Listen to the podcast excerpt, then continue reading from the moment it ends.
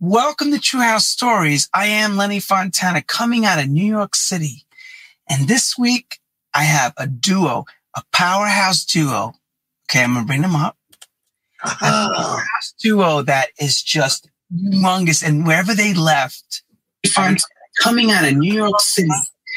This week, I remember coming behind from them playing there, or, or they just were behind me, and I would hear from the the, the from the um the bookers say to me, Jesus Christ, we just had Alex P and Brandon, they just sacked, they ransacked the joint.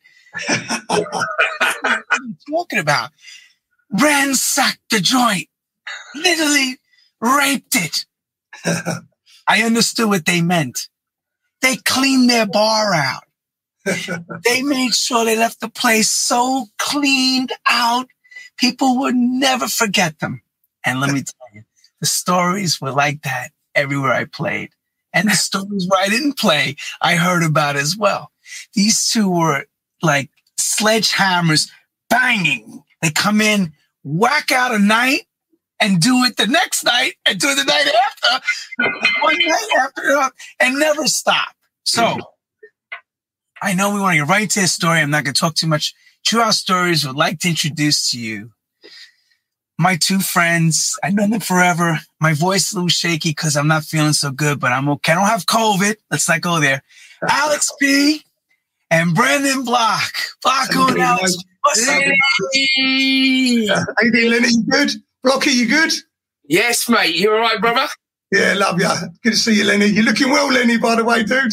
Thank you. I just washed up from my, my monthly bath just for this. so, you, man. first, before I get to the first question, let me ask you both how you hanging on and doing, you know, with this whole, you know, we've been in lockdown, kind of coming out to play, and actually you all were allowed to come back out the 15th of April, if I'm correct, right? Yeah. I had a terrible time with it, Lenny, to be fair. I lost uh, so much work. Uh, it was probably my biggest uh, year was going to be since the 90s, to be honest. Everything had fallen back into place. Uh, we launched a new record label, So-So Records. Just about everything was falling in place. Had a lot of festivals, a lot of gigs, and the whole thing imploded and uh, didn't get too much help from the government. Well, none really whatsoever. And just had to soldier on and uh, live off all my savings, which were depleted pretty quick. And it was it was a torrid time. It was very hard. It wasn't a, a time in my life I'd like to remember. Uh, managed to turn it around though. Taught myself some mastering. Come out the other side it. Spent a lot of time uh, learning logic a lot better than what I did before. Uh, used as a learning curve, a reset button for myself. To be honest with you, uh, found you know a lot of failings that were in my life before. I feel I've kind of corrected, but time will tell, I suppose. And uh, at the end of the year, I actually landed on my feet and uh, become a director of music at Centreforce Radio. So what was a really torrid time and a real hard time has completely turned around now on its head. So I've had yin and yang. Good for you. Wow, I'm impressed with the. Wait a minute. Let me clear my throat. you just said you became logical as a mastering guy. Yeah, I can master now, brother. Brandon and I are this. A Hong Kong Fooey. Yeah, we're like this is illogical. It's illogical. This is totally illogical. Okay, no, I'm really impressed. Very oh, good. Thank you, mate. I will say this COVID has taught us that you need to pull out every tool you have and make it work, no matter what it takes. Yeah. We've all learned this. Go ahead, Brocco. Well, how the hell have you been doing? How's everything going? Give us. Yeah, well, similar to Alex. I mean, obviously, it was uh, a, a shock that you know when when you know we were the hardest hit industry, of course, because there was um, there's nothing you can do about it. It was the last. It, was, it will be the last to be open out of every other business going. Uh, obviously, uh, same with Alex.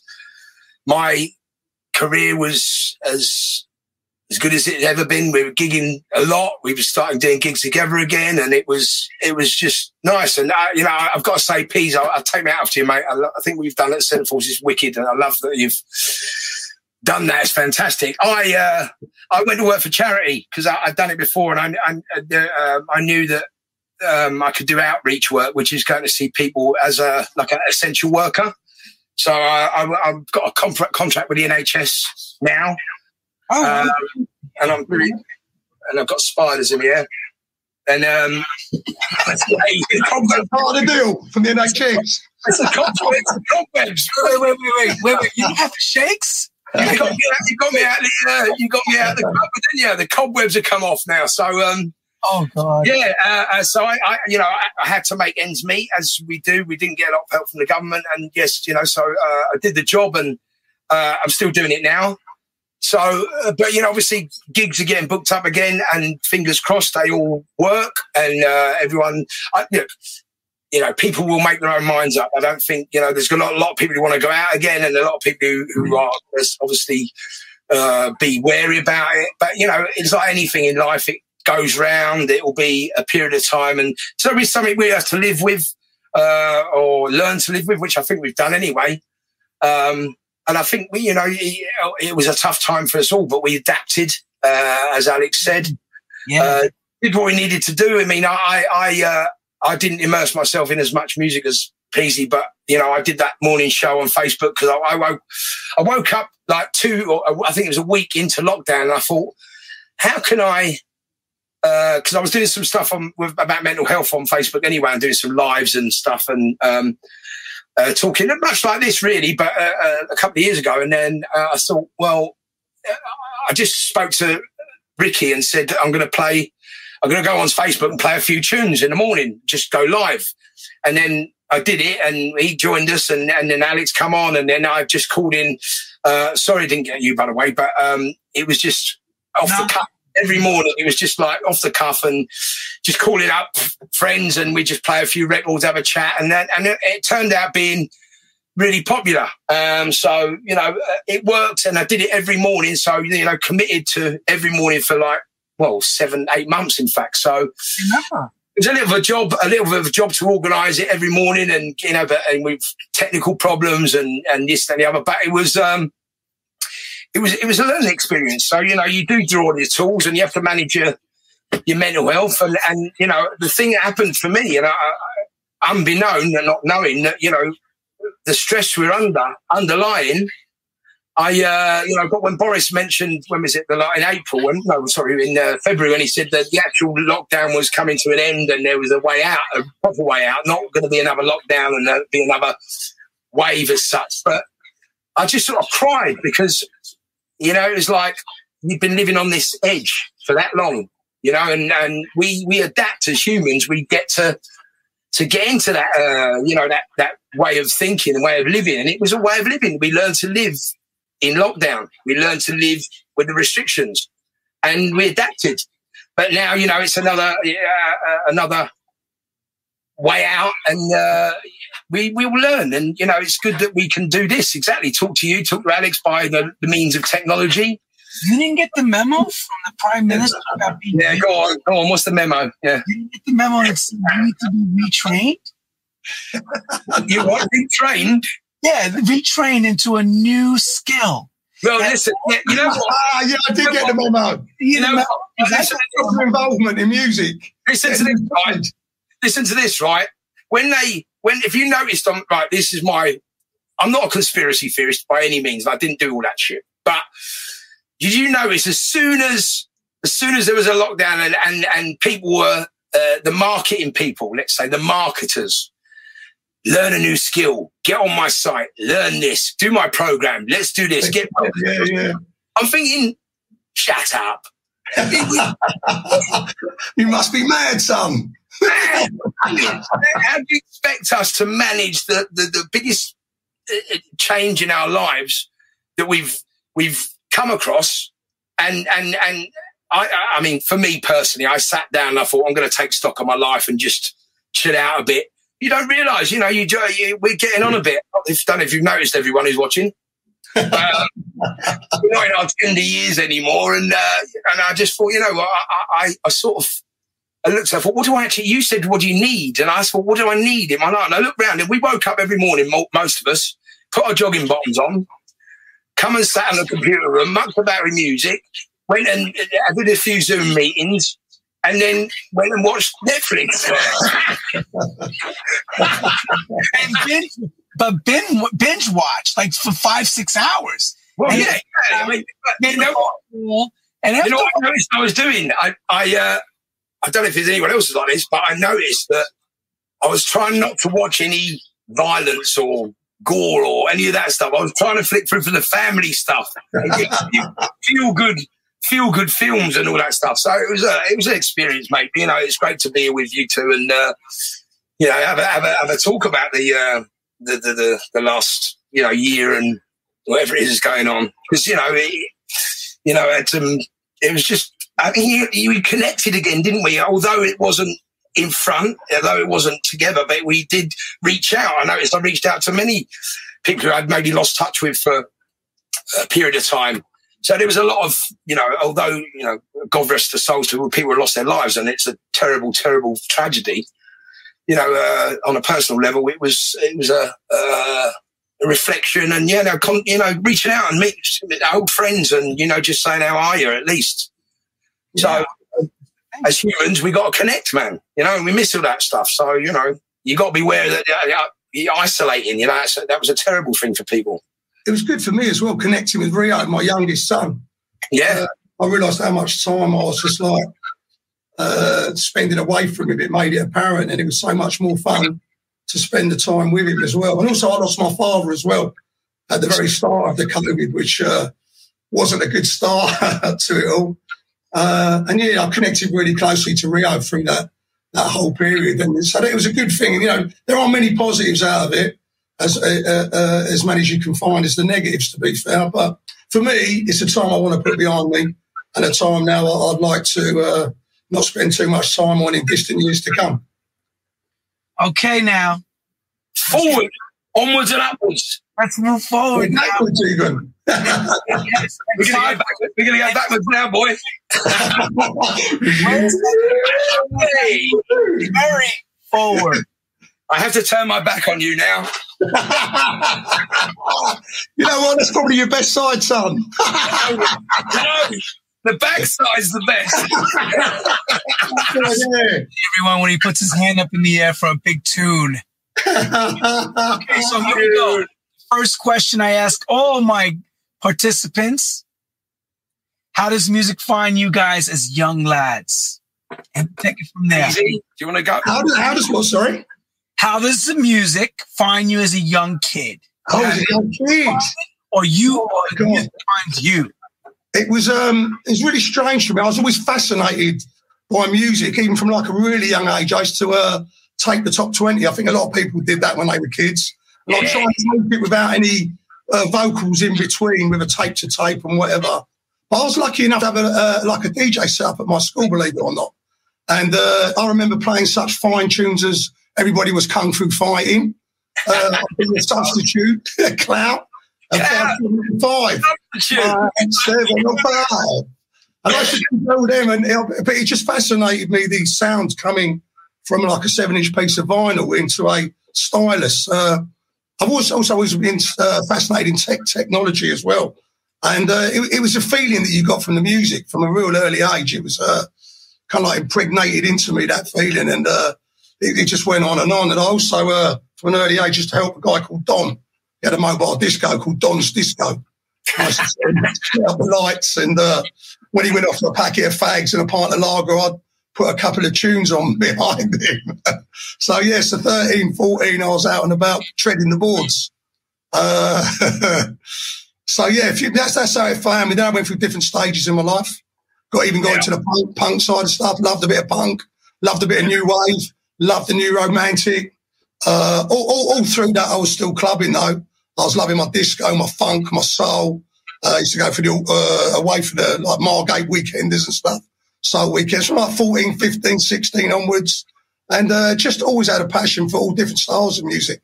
So, uh, it was just music in general. There was no one real genre that took my fancy. I just was, was across the board. I played bass guitar in a band as well. Oh, you was, do uh, musical training. Oh, awesome. yeah, I played a bit of slap bass, baby. In the basically yeah, in a band. We, we never got anywhere. So you the Larry Bird of the band? He was, in, he was in level 41. Yeah. I kicked me out. I went up a number and made it big time. Wait, he's a massive clash before yeah. the clash came out. All right, Brando, give us give us your upbringing. Go ahead. So uh, I suppose much similar to Alex. I I uh, I was I DJed in my local pub when I was like I mean, music more has mapped my life. You know, I remember records when my parents were breaking up that was, uh, you know, emotive. And uh, again, Clout, Substitute, what a record. Yeah, remember that one? Yes, mate. Well, before, you move, before you move on, I've got to tell you this story. When the first time I bought it, I bought it, I went down to see my uh, grandmother. And my dad uh, gave me a few quid and I went in a record shop and I bought Substitute Clout. And uh, on the way back home, I put it on the rear window seal of the car. And it was a sunny day. So when I got to my destination, it was completely warped and I couldn't even play it. I, uh, so I, I, um, yeah, so I, started, I, just by chance, I was, uh, I used to go to the lunchtime discos at school. 13, I was taken in by all my mates who were, um, the, the funk, the soul dancers and uh, uh the body poppers and the, it was robot at the time, wasn't it? So I sneaked, sneaked in in the, uh, in the in the lunchtime disco, and that's where I sort of you know, learned my jazz shuffle and uh, listening to Delirium and Space Bass and all that sort of jazz funk early days. Uh, and then I ended up doing. Um, I'll tell you a funny story in a minute. But I started doing uh, the, the the pub, my local pub. I was 15, and um, I was with Ali, Ali Job, who's my best mate, and um, uh, we had the, the, name of our disco, right? We, we ended up doing a mobile disco. So we bought a Commer van. I went to a, a company we won't know, but Alex will, called Tandy. They were like the uh, sort of, you, you, uh, the uh, audio. No, they were electronics basically. So you, you went in there and you just, you just bought anything on credit, which you didn't know about. ended up paying five, five years down the line, going, "What? What's the paying for this shit?" and then, um, and then uh, we, uh, we we we bought this equipment, and we well, I couldn't afford Technics at the time, so we had these belt-driven turntables, and then. Um, and then uh, moving forward, we, we had the mobile disco. I've got to show you the um, the business card. I've got it here somewhere. The basics. still bouncing pumping that business, irony, right? Irony. 1985. This is the name of our disco. Ecstasy. Ecstasy disco. Look, and if you look right, the uh, the phone numbers haven't got a uh, dialing code. Oh, 2930, everybody. Try try down that, everyone. Let's see. yeah, give me a bell. Call me at home. I'd love to hear from you. And uh, I think Tandy will still be looking for him. 2930, everyone. Please. so, uh, yeah, so it was called Ecstasy Disco. So I suppose the, uh, the, the, the um, what's it, the, the, the road was written, really. So, um, and that, you know, obviously music's always been a uh, passion and saved you through sort of, you know, as it, you know, in lockdown, let's say, for instance, you know, we, it, it saved us, you know, being able to listen to music and uh, connect again and, uh, you know, just. Uh, identify too, to, uh, you felt part of the music, you felt part of uh, all these different cultures and whatever. It was just a great way of growing up, you know, as it, it uniformed you and brought you together and different people, different sounds, just experiences. I always think that we grew up in the best era musically because we oh. crossed we crossed over from from the seventies, which was you know the, the disco and and and and um, even a bit of rock and roll and, and and rock was coming through, and then the eighties was as you know as Pete said, all the genres of music. And I watched the Top of the Pops the other day, like uh, back to uh, back to the 80s, 81 or I can't remember it, but it was, there was like 20, about seven different genres of music in the top 10. Yeah. All yeah. punk, star, soul, funk, rock, uh, new wave, new romantic, everything. It was like, you met the whole cross section, we used, we used to listen to that much eclectic music, and you know, you still have memories from all those tunes. Um, so, yeah, uh, and then yeah, just went on from the disco and uh, and then we other, other, other, other avenues to enjoy ourselves with. I'm a stimulant along the way. We'll get to that later.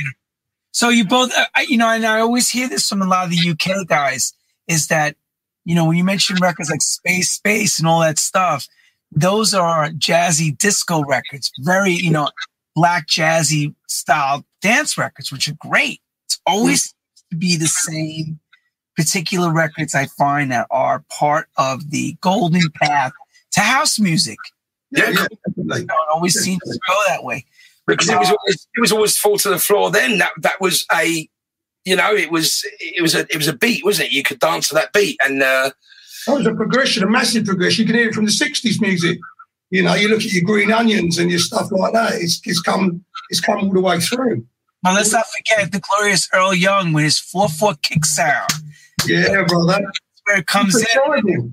That's, That's the tribal essence, man. He changed it. He changed it all. From that forward, you know, that sound, that kick, that constant kick has not stopped, you know? But, you know, now, but Blanco, do you have any musical training or you're just, uh, you're a music aficionado? musical training. Yes. Yes, I got a clip round here when I didn't dance in time. He's good on the bugle back in the day. I was good on yes, I was very good on that. Bugle. I didn't need any advanced training for the classical bugle. Wait, those are, For some reason, I just fall, in, fall into my uh, yeah. why did you bring up the bugle? I remember Judge Jules going out with that bugle. Mine was a slightly different colour. a little bit harder to get hold of as well, wasn't it, Blocky? Ah, yeah. and in the long and in the long run, far more expensive. These guys should left music and did stand up comedy. They would have made millions and billions. Oh my gosh!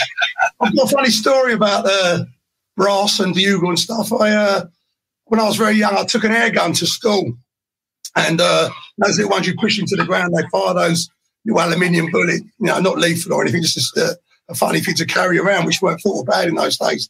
And I actually went to shoot someone in the bum. I missed them. It glanced off a steel pole in the classroom and hit like the, the geekiest guy in the classroom between the eyes. I remember spending the next couple of hours trying to talk him down, uh, you know, telling telling the teachers on me, but to no avail. And I was caught, and I had to go up to see the headmaster and speak to the headmaster, and it was uh, quite a, quite a daunting time. I think, but I was captain of the school football team, and our school football team was doing really well. So in the period of um, I don't know, a couple of hours, I'd learned about completely shitting myself from fear and uh, fearing the worst, and then learning really quickly about politics, how to survive as a politician. Uh, so being the school captain the football team got me off all the trouble. But as a part of the uh, the sort of rehabilitation, I had to learn uh, the life and times of Verdi, and I had to learn how to play trumpet in the uh, school band. So yeah, that's a bit of my history playing trumpet. So you- so How you- you doing, quick? See how Do you you, remember I played it? I took Jules's one and played it in Scotland, Blocky. So you you played in a school band, did you? Yeah, man. Oh, look at you, man. how we learn, how we unearth, we unearth things only on True House Stories. I, I, I, the only the only band I played in the school was being banned from school. I wish you said rubber band. Oh, you didn't have your song from the, the Spinners Rubber Band Man? yeah, man. so as we get into that, I hear you guys talk about high school and stuff, and I guess you know dance music is prevalent in the UK. I mean, I remember Quando Quando and those records through the '80s and stuff. Quando, Quando, was it was that uh, Engelbert Humperdinck? Yes, and uh, yes, from the M People band. Yes, Yeah. Albert Humperdinck from Mike Pickering's old band. Yes, with the lead singer Frank Sinatra and all. Right. Yeah, So- yeah. so as we go on, you guys leave school. Where does this music thing start to really begin? Where is it? You know, how does it begin for both of you? You can go first on this one, Blocky. Um, I mean, look, I- I suppose when- you the transition from like uh, being allowed in the pub, the natural progression was uh, getting to your first nightclub. And I remember, uh, I remember there was a club around the corner from where we lived, and uh, everyone used to go there. And I was, I was probably a bit too young, so I'll tell you this story because it come back to bite me in the ass later on. So, Okay. Bring it on.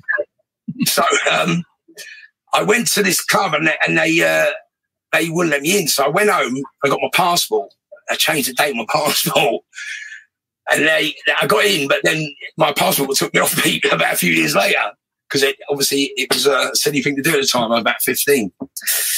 But, um, yeah, so uh, musically, so nightclubs. I think you know that we was going in the West End, and uh, the West End was the place for nightclubs, and uh, you know it was thriving. It always was. London's always. I mean, the whole of the UK's always been a fantastic uh, place for music, and uh, you know, like the Northern Soul scene up in Wigan Pier and stuff like that was just you know incredible, and uh, we embraced all music, Motown, you know all dance music. We embraced uh, soul, funk, everything really. So, uh, and I think you know, then once you go into the nightclubs, you you just uh, immerse yourself in that thing. And it was a, it's always been a, um, it's always been a cultural, isn't it? It's been part of our lives. It's not like it was never part. It was never like, oh, well, just go out the weekend. It became you immerse yourself in that music. You couldn't wait for the weekend. You couldn't wait for those nights out and spending time dancing and listening to tunes, and then obviously going to the record shops. Um, and I, I, suppose that the 88 was a pivotal year. Obviously, we know that because it started, you know, when they came back from Ibiza and started the clubs Spectrum and Oki, and especially for the UK anyway. And uh, Danny was Sherman, you know, Future and Nicky Holloway. and it, you know, it, it, you know, even countrywide it was happening, you know, Hacienda and, you know, up in Scotland and all the sounds, Leeds, all that South Coast, everywhere. It was like, um, am I echoing? you oh, you're, you're, you're okay. what? and, um, so, yeah, uh, just, I think a normal progression for a lot of people in that era was, uh, especially music wise, was to do that. And, you know, we went to nightclubs and then it continued and it was all about the music during the week. You couldn't wait to go to the record shops and buy the new tunes and you'd be listening to the radio. And, and we had a lot of pirate stations as well, which were all, you know, uh, so Bobby Vincent and stuff like LWR and Invicta. And, you know, Alex runs Centreforce, which is, you know, the most popular station in probably the UK now. So, um, it's uh, it was wonderful. What a, what a journey! And it's a big movement, wasn't it, Brandon? The whole big movement, the whole thing. I mean, mine was slightly different to Brandon. I, lo- I love dancing, and uh, you know, one of the b- best memories I've got of me and Brandon. He loves his dancing as well. We always uh, fancied ourselves as jazz dancers, and uh, from like leaving school, I always loved dancing. And uh, I sang around with a group of people that were funketeers, and we could all do our moves and start at the West End, follow the crowd around. And then um, I had a little different uh, shift into breakdancing and uh, done, done, really well in the UK. Won a few competitions on television. One kind of like the, the equivalent of uh, Britain's Got Talent now, and ended up touring Europe and uh, uh, yeah, different parts of the world from like 17, 16, 17 years of age, breakdancing. And uh, my, I saw the other side of it as well, and I, I, I fell in love with it that way and learned a lot about different bands and styles and just wanted to go out, like Brandon say, every weekend it was all about just getting to the weekend, going out, meeting up with your friends somewhere, dancing the whole night away. And uh, yeah, brilliant, brilliant times. And like Brandon's saying, I'm, I'm just like blessed that I was able to meet some amazing people on my journey and, uh, you know, actually go through this. It's just, you know, it's been a blessing, the whole thing. And then, and then moving forward, when we I mean, obviously, I'm sure everyone's aware of my uh, issues back in the day, which I'm thankfully 26 years uh, off now, which is uh, actually. But we during that time, obviously, uh, we'll talk about Ibiza, I'm sure, and uh, those other bits. But we had a we had a the best radio show in in London. oh yeah, God. on Kiss FM, yeah. which was by Gordon Mac, and who runs Mi-Soul now, who I have a, show on. But and we, Gordon came to me actually in space one afternoon, and it was you just don't expect it. You and Alex on a radio show. I said, yes, we do, and uh, and we got back to London, and uh, we had to. They had to monitor our show each week they couldn't let us just go in the studio on our own. We had a producer. We, had we done 2, 2 a.m. in the morning, didn't we, to start? First one we did was like 1 till 4 because they wanted to see how naughty we was going to be. But um, the funny thing was that I, I, don't, I don't know in America, I'm not sure, but back in the day, we used to have a thing called the Flying Eye, and the Mm. Flying Eye was a um, it was a syndicated um, sort of helicopter. We used to deliver the traffic to the radio station, so they could then uh, they go to the and we go to the Flying Eye, and they'll give you the Yeah, exactly. that, Lenny, exactly. M1 right now. The M1. don't go Come on, down the there. wine don't go down there. It's terrible. And um, they used to love our show. They, they, everyone used to, all the all the border censors used to listen to our show and uh, the occasional bleep, and they, they sort of um, managed to uh, I don't know. They sort of managed to wipe it under the carpet. But generally, they each week they would tune in to see how mad we would get and uh, how we could get in, get away with. We created. It was shocking.